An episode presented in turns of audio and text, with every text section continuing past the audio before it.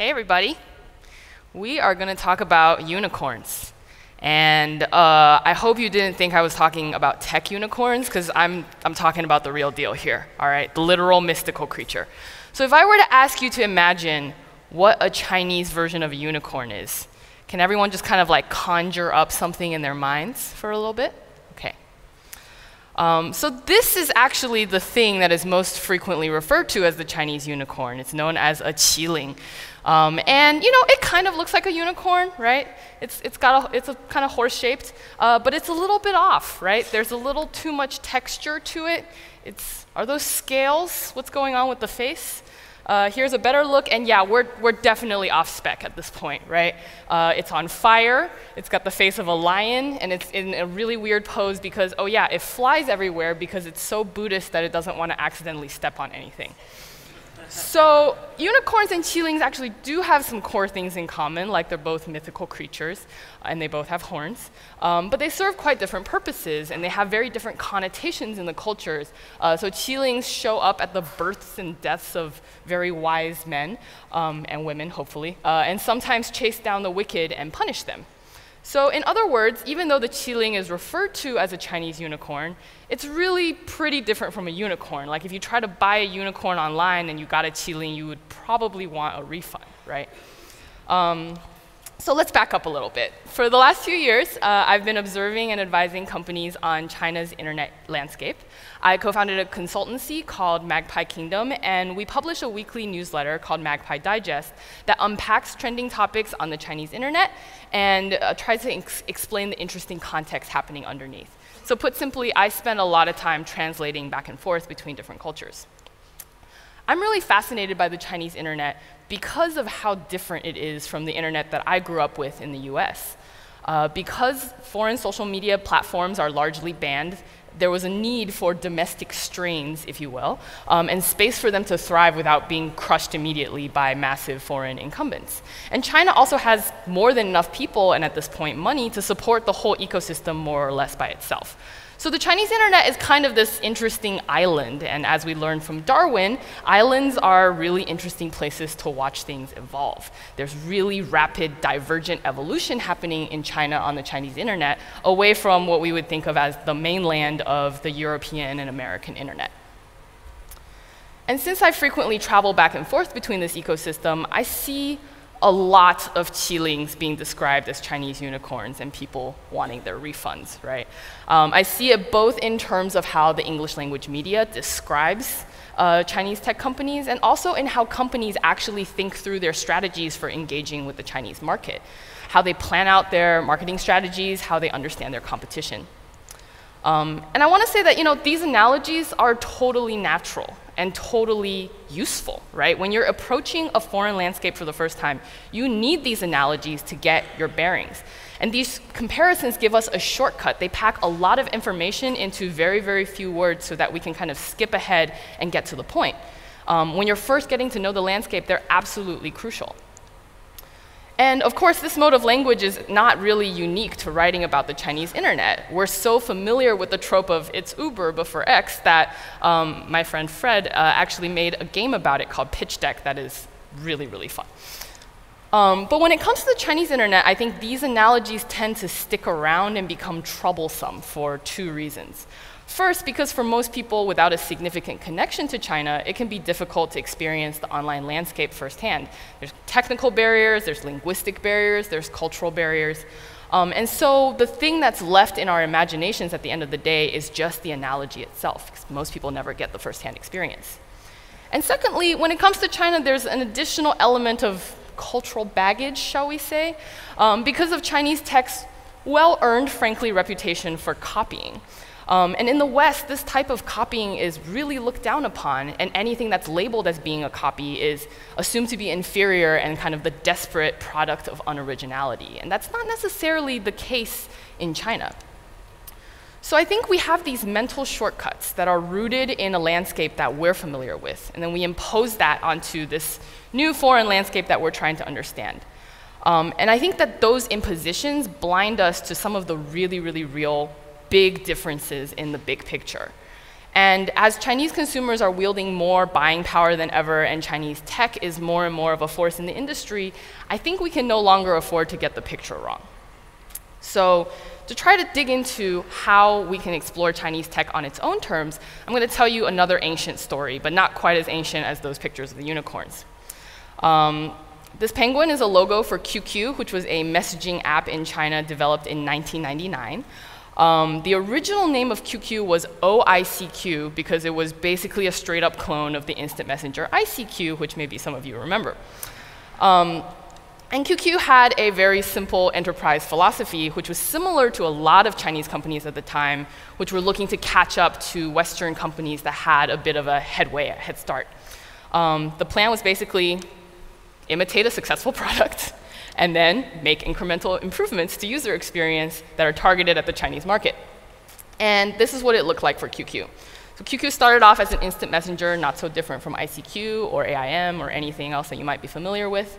Um, ICQ, ironically, kind of stalled out in 2001, shortly after getting acquired by AOL, but QQ flourished during the 2000s.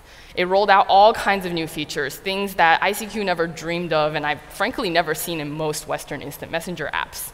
Um, things like QQ Show, which was a avatar customization feature uh, very similar to Korea's Cyworld. QQ Music, which let you share music with your friends before online streaming was really a thing. Uh, Q Space, which was like a blogging social media network, and QQ Pets, think Crypto Kitties, but very old. Um, and all of that was actually powered, um, and lots and lots and lots of games. And all of that was uh, powered and financed through digital goods. So uh, people could buy virtual currency called Q Coin and then spend that Q Coin on all of these different things accessories, uh, avatar customizations, blog themes, etc. So, this decade of experiments led QQ to become a foundational part of the Chinese internet right when it really mattered. So, during the 2000s, when the internet started going mainstream in China, QQ was the dominant messaging platform, and it became many people's first experience with the internet.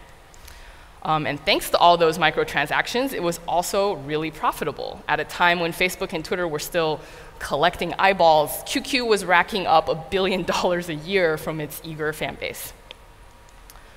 So QQ may have started as a clone, um, but 10 years later, it developed into something that's really more like a full-fledged ecosystem that's so distant from what ICQ um, looked like that it would be unrecognizable. It was a force not just in messaging, but also in social networking and in games. And I tell this story not just because it's a heartwarming, nostalgic story about the good old days, uh, but because it's actually foundational to the Chinese internet as we know it today. So in 2010, the now very well resourced company behind QQ, a little operation called Tencent, realized that the spread of mobile could usher in a new era for communications. And so they tasked an internal team to build out a mobile first messaging app uh, which would become WeChat, which is now currently occupies a third of all data traffic in China. So what started off as a simple clone is now China's undisputed leader in social media and a global leader in tech investment and games. And I think this story contains a lot of patterns that give us some insight into how to understand these Chinese social platforms on their own terms. So, first, Chinese platforms often become chimeras. And a chimera is a mythical creature that, like the qilin, is kind of a mishmash of many different parts part lion, part horse, part snake.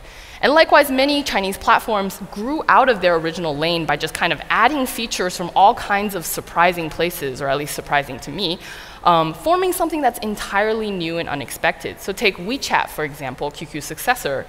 Um, it's grown into this multifunctional super app by absorbing so many features that it's basically just an operating system replacement at this point. I ran out of space. There's, it does many, many more things than this. And while WeChat is certainly an extreme example, a lot of other apps that are described as China's Blink follow this formula too. So Zhihu, which earlier was referenced in the headline as China's Quora, did start off as a Q&A site, and that's still one of its core features.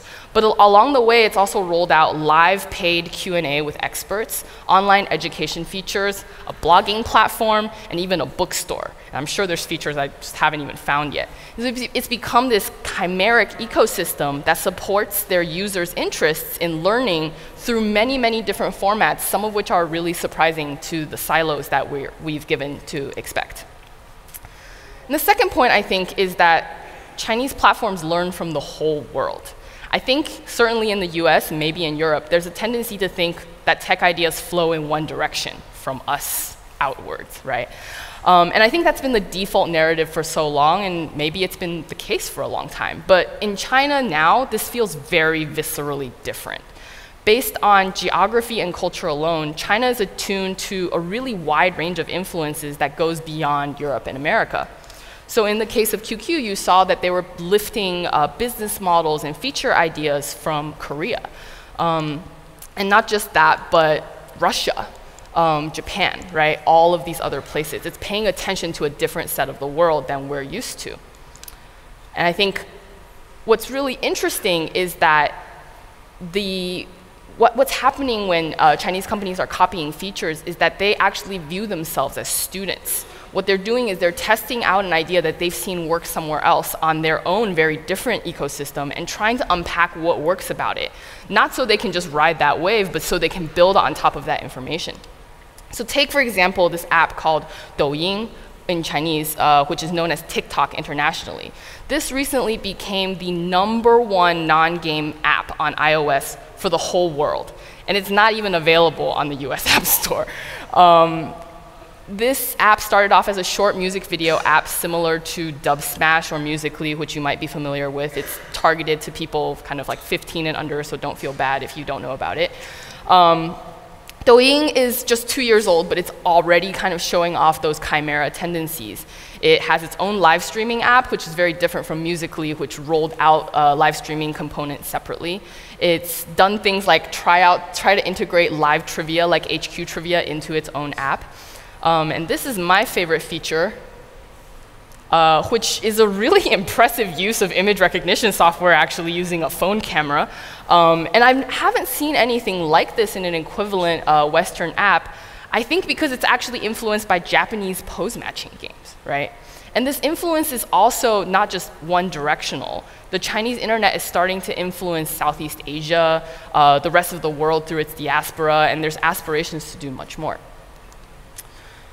So because of the previous two points, that one, Chinese platforms kind of tend to sprawl into these chimeras, and two, that they learn quickly from other parts of the world than here, what you see happening when we try to talk about the Chinese internet in our terms is that the niches don't really map one to one, right? And when that happens, it makes it really easy for us who are still reliant on those analogies and comparisons to just like miss whole things sometimes.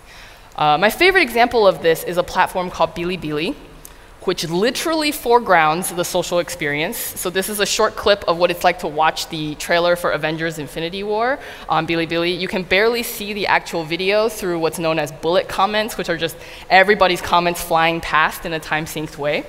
Um, it is either nauseating, painful, or like the best thrill of your life to watch this, depending on the type of person you are. I think you all know which kind I am. Um, the comments range from pure reactions to jokes to really thoughtful critique. And this is one of the most influential apps for Chinese youth after, uh, born after the 1990s. This wields enormous cultural clout in China.